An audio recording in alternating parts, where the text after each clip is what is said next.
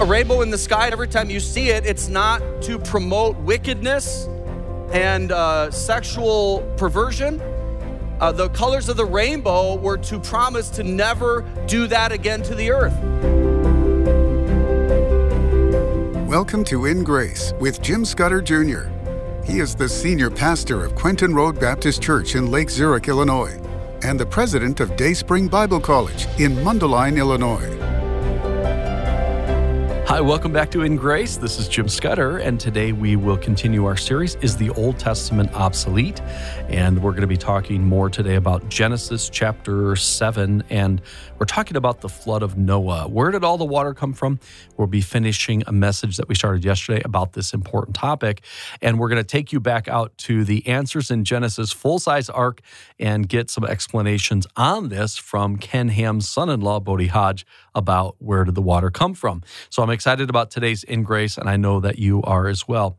We also are excited because this Saturday, we're going to be in Mitchell, South Dakota. We have music, we have food, we have fellowship. I'll be preaching a message about the end times, and we want to meet you. So, those of you that are in the area of North and South Dakota, I know big, big states, but we're going to be in Mitchell at the Corn Palace. I've never been to the Corn Palace. Everyone says I need to go. It's kind of a landmark. So I'm excited about going, bringing our In Grace team, and it's a free event. We would love to invite you to come and uh, get to know us a little bit more and have a wonderful time there at the Corn Palace. So go to our website and get your free ticket. It's ingraceradio.com. Ingraceradio.com. We're also going to be out in Phoenix, Arizona in February. You can get your free ticket at the same website, ingraceradio.com. Let's talk, though, about the fountains of the great deep. And we've done a series called The Tour of Noah's Ark. We went to northern Kentucky and we talked to the Ark Encounter, one of the, the people that were there since the beginning, Bodie Hodge, the son in law of Ken Ham, and he gave us a tour of the Ark. Here's a clip from the In Grace episode, A Tour of Noah's Ark.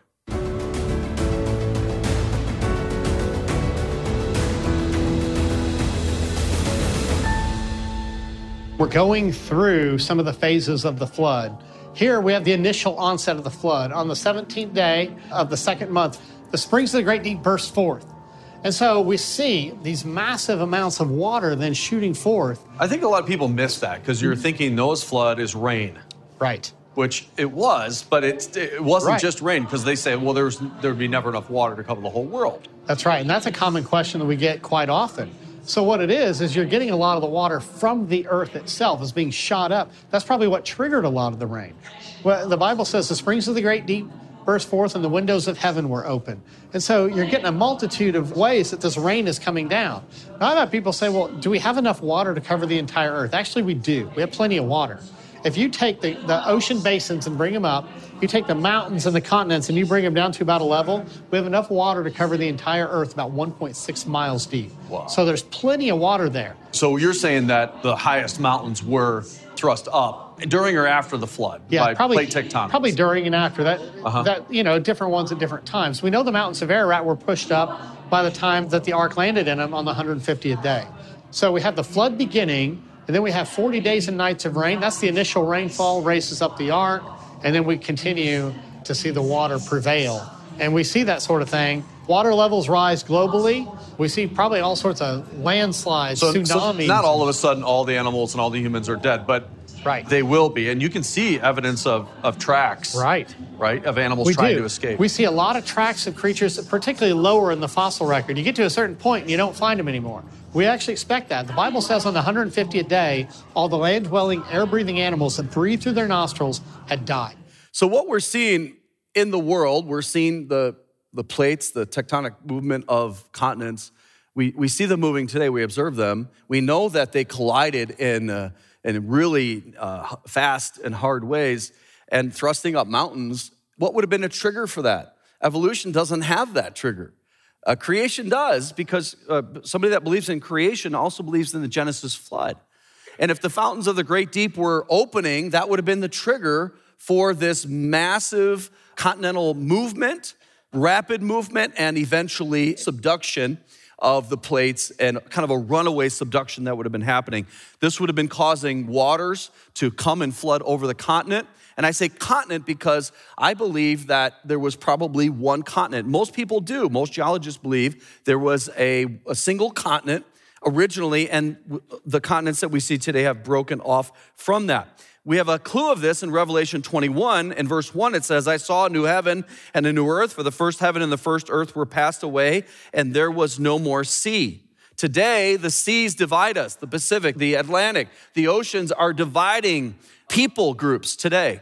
Originally in creation, and I believe at the reset of the creation and the, the new heaven and the new earth, there's going to be a resumption of this one continent. Not to say there weren't any oceans, but the oceans would have not been dividing the continents and the people groups. It would have been one uh, giant continent, probably with shallow seas within that continent, okay?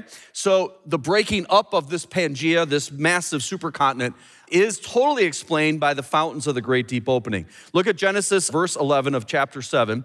In the 600th year of Noah's life, now that's kind of a cool uh, stat, right? And Noah 600, of course, we know he lived longer, much longer after that. Early humans lived much longer. In the second month, in the 17th day of the month, isn't the Bible accurate? It gives so many details. And I love that, that we can uh, verify scripture because uh, God gives us these details. The same day were all the, here it is, fountains of the great deep broken open. So it wasn't just rain, and that's what people don't understand. When we talk about the flood, it wasn't 40 days of rain. It did rain, the windows of heaven were open. And certainly, if these, these geysers of water are shooting up, the fountains of the great deep, the reservoirs of water are shooting up, something was a catalyst to start all this. And basically, it was just like a baseball unzipping all its seams. And the earth was shooting up these water almost hypersonically, these water uh, jets that would have been coming down as rain, okay? So the world easily could have been flooded because we have plenty of water here today. So that's where the water came from. Most of it was subterranean water. In verse 12, it says, The rain was upon the earth 40 days and 40 nights. Now we know that the flood waters were rising much longer than that, but this was the time that the rain was happening. And then uh, the whole flood before the from the time they got on to the time they got off was at least a year. The ark settled down after 150 days onto a mountain, but they had to let the waters recede and also allow uh, the, some of the plants to regenerate and to start regrowing so the animals had something to eat when they got off the ark.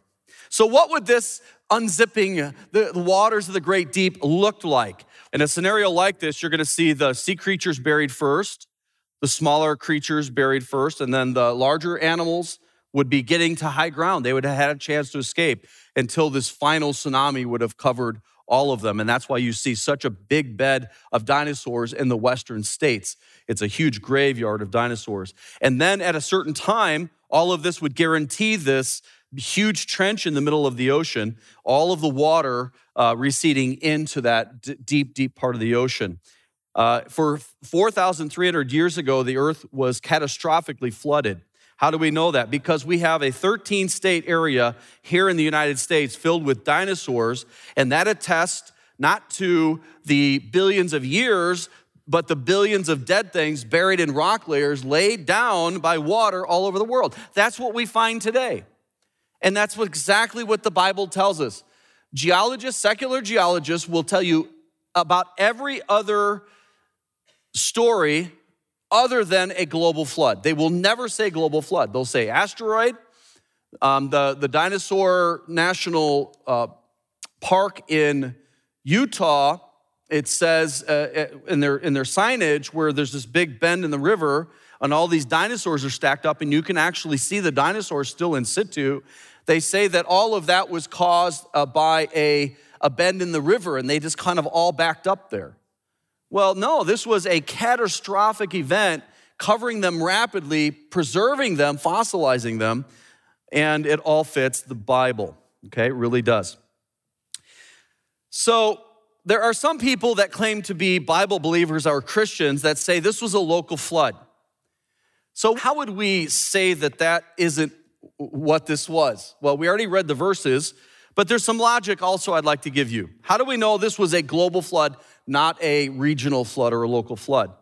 If it was a local flood and I had a really, really, really smart man who I really like and who's really smart in other areas tell me that it was a local flood, I said, well, then why wouldn't the people just have run to safety or the animals have run to safety or there's plenty of animals that weren't in that local flood?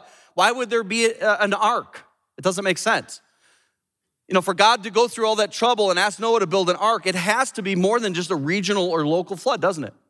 And then also, wasn't there a rainbow promised? A rainbow in the sky, and every time you see it, it's not to promote wickedness and uh, sexual perversion. Uh, the colors of the rainbow were to promise to never do that again to the earth. And if it was a local flood, God's broken his promise hundreds of times because there have been hundreds of local and regional floods since the flood of Noah. No, God was saying, I'm never going to destroy the entire earth again with a flood. Just use some logic on some of those things, okay? And why do people hold to those views? Because what they're trying to do is fit the world's philosophy and theory into the Bible. You can't do that. You shouldn't do that. Trust the Lord. We have a reliable book. It has verified time and time again. Let's hold to this and not compromise on this, okay? All right, so Genesis 7 17. The flood was 40 days upon the earth. The waters increased and bare up the ark, and it was lifted up above the earth. And the waters prevailed and were increased greatly upon the earth, and the ark went upon a face of the waters. Embark on a journey to explore the inspiring story of the Exodus with In Grace. Call now for your free Exodus map, 800 78 Grace. This map depicts the route of the Israelites during their escape from Egypt. When you give $35 or more, you'll receive the Exodus map and our brand new video series, Exodus Found, where Jim Scudder Jr. retraces the Exodus in Egypt and Saudi Arabia diving into the Red Sea to uncover evidence of the miraculous crossing. For those giving $250 or more, you will get the complete Exodus package the map, the video series, and a beautiful, exclusive 16 by 20 canvas print showcasing the miraculous Red Sea crossing. And from now until the end of the year, a generous donor will be doubling all gifts. To get these limited time exclusive materials, call 800 78 Grace or visit ingraceradio.com. Or write to In Grace, P.O. Box 9, Lake Zurich, Illinois, 60047. 15 cubits upward did the waters prevail, and the mountains were covered. Now, let's stop here a second. 15 cubits, we know that that's like 20 feet. So we know that that's not enough to cover the hills, right? So what does this mean? I think it simply means that the ark, if it was 30 cubits tall, it went down about halfway down by load. So all the, the load in the ark, the animals, it sunk down, still floating, obviously. And also was able to, uh, the mountains were covered enough for the ark to float by every obstacle below it until the mountains of Ararat would have raised up to kind of catch the ark, is, is more of what likely happened. Now, how do we know there was enough water? Well, we know that Bodie Hodge already quoted this, but let me actually give you the quote and tell you who, who gave it. The famous sea explorer Jacques Cousteau. He said, Were the crust of the earth to be leveled, the great mountain ranges like the Himalayas and ocean abysses like the Mariana Trench evened out, no land at all would show above the surface of the sea. Earth would be covered by a uniform sheet of water more than 10,000 feet deep. Okay, so is there enough water for the flood? Absolutely, absolutely. Now, what happened to the water? Where did it go? Well, I think we get a clue in Psalm 104 6. Isn't it really cool when you can find clues in the Bible? Well, look at this clue Psalm 104, verse 6 Thou coverest it with the deep as with a garment, the water stood above the mountains. At thy rebuke they fled. At the voice of thy thunder they hastened away. They go up by the mountains. Guess what you're finding on every mountaintop in the world? Sea creature fossils. Sea, sea creature fossils. That's unbelievable. Again, it fits the Bible. They go down by the valleys into the place which thou hast founded for them. I believe God had created a, a mechanism that would open the ocean floors and, and go so deep, I mean, so deep, uh, that all the water would uh, be able to go down into the earth. Thou hast set a boundary that they may not pass over, that they turn not again to cover the earth. And so it is that all of these questions have answers, don't they? And it all fits, it all fits the Bible. Well, I'm going to back up a few verses and talk about Noah going into the ark. Genesis 7 and verse 21, it says, And all flesh died that moved on the earth, both of fowl and of cattle and of beast and every creeping thing that creepeth upon the earth, and every man. All those whose nostrils was the breath of life, of all that was in the dry land, died and every living substance was destroyed, which was upon the face of the ground, both man and cattle and creeping things and the fowl of heaven. And they were destroyed from the earth, and Noah only remained alive, and they that were with him on the ark. And the waters prevailed upon the earth a 150 days. So let me just bring this point, and we're, going to close in a minute.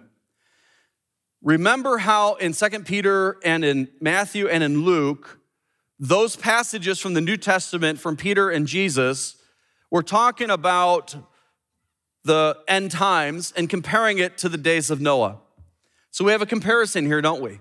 What happened in the days of Noah? There was intense wickedness and violence, and people were opposing God in every which way. Whatever God says, if God says marriage is for a man and a woman for life, the world is going to tell you the opposite. It's, it, it, you know, don't have to be married, or you can, you can have sex outside of marriage, or two men can have sex. You're to, you're to say whatever is against God. And then, and then if you really want to go against God, you can tell people that they can be ending gender or any sex they want to be. When the Bible clearly says that God created the male and female.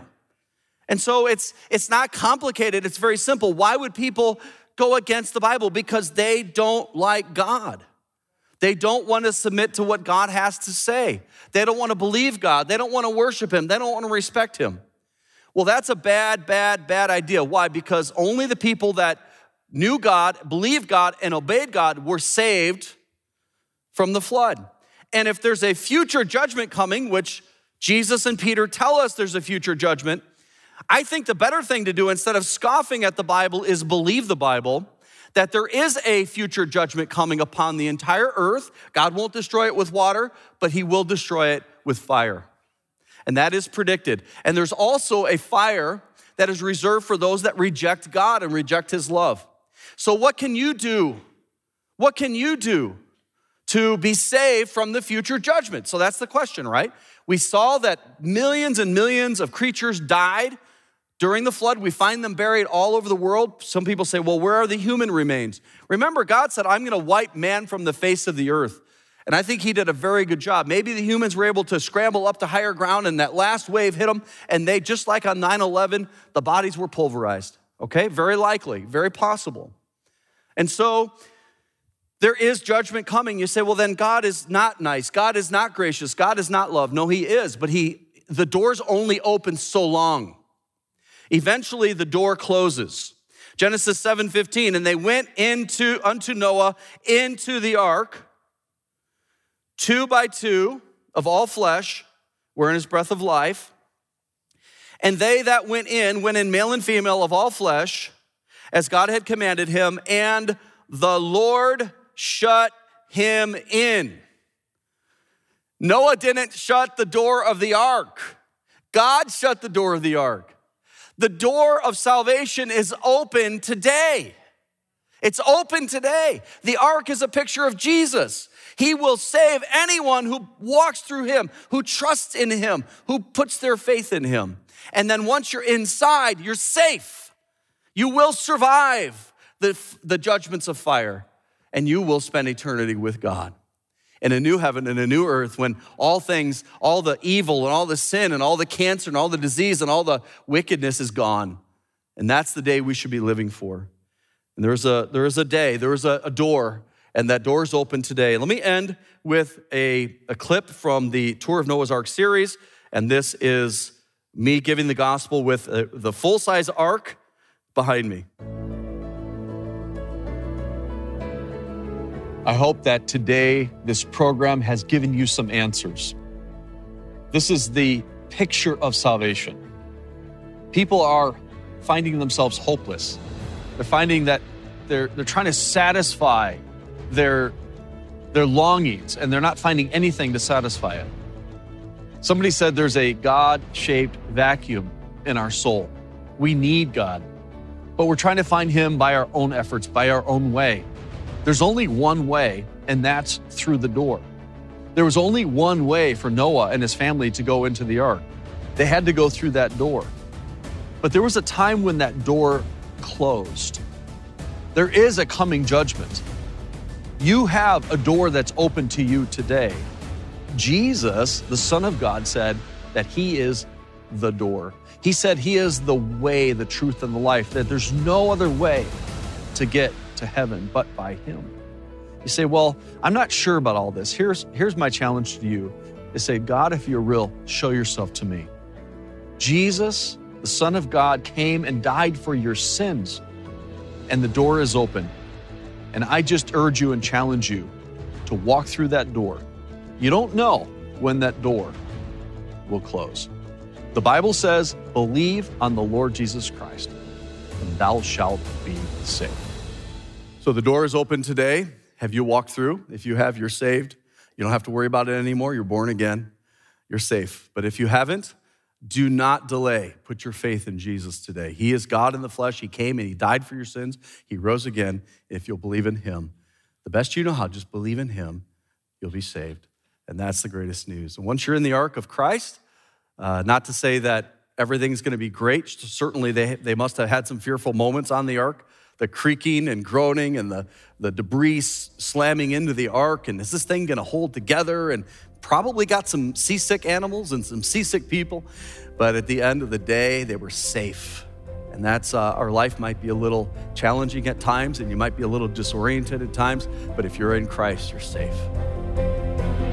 And I hope that you do know Jesus as Savior and you can contact us if you have questions about that. 1 800 78 Grace or ingraceradio.com. Don't forget, we are going to be doing a Gather in Grace event this Saturday in the Dakotas, in Mitchell, South Dakota at the Corn Palace. There's a free ticket at our website for you. We have music and food, and I'll be speaking about the end times. I can't wait to get out there and meet you. So that's ingraceradio.com. Click on Gather in Grace and then pick either Mitchell, South Dakota, which is this Saturday, or in February in Arizona. We would love to get to know you there at our Gather in Grace events, ingraceradio.com. Click on Gather in Grace. And then while you're on our website, I would love for you to order your free map of the route of the Exodus. There's been a lot of debate on whether or not Israel was even in Egypt. Of course, the Bible said they were, and God brought them out, and God parted the Red Sea. So all of these are real stories. And we went to Egypt ourselves, our In Grace film crew and myself, and we went the route of the Exodus through the Sinai Peninsula. We dove in the Red Sea and we actually went all the way over to Saudi Arabia. We're going to bring this to you, but I think you're going to need this big map that we've printed for you that shows the route and it shows the details of why we believe this is the route. This is free. It's my way of saying thank you to you for listening. And tomorrow on In Grace, we're going to be playing part one of Exodus Found, our brand new series. Now, if you can give a gift of $35, $5 or more, we're going to send you the map for free, but we're also going to include a video series, The Exodus Found, and I think you're going to really be blessed as you watch that. Now, for those of you that can give more, $250 or more, we're also going to send you a full size, beautiful print. It's canvas print of the parting of the Red Sea, and it was done by one of our artists. It's beautiful. I'm putting it on my wall, and I think you'll want this art on your wall to remember the power of God and how He can provide and how He can get you through the toughest points of life. You can call us at 1 800 78 Grace or go to our website, ingraceradio.com. And right now, to the end of the year, we have a matching gift campaign. So whatever you give to In Grace will be doubled. I would love to hear from you right now. Call now for your free Exodus map, 800 78 Grace. When you give $35 or more, you'll receive the Exodus map and the video series Exodus Found. For gifts of $250 or more, you will also receive a beautiful, exclusive 16 by 20 canvas print showcasing the miraculous Red Sea crossing. Also, a generous donor is matching all gifts until the new year. Call 800 78 Grace. Visit ingraceradio.com or write to In Grace, P.O. Box 9, Lake Zurich, Illinois 60047.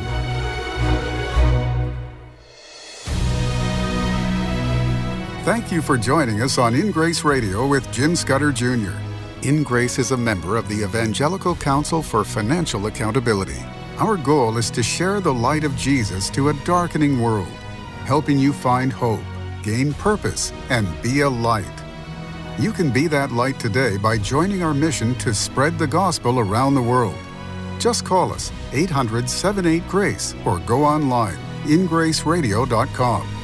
You can also write to us at In Grace, P.O. Box 9, Lake Zurich, Illinois 60047. Tune in tomorrow as we continue to explore God's Word and His world on In Grace Radio.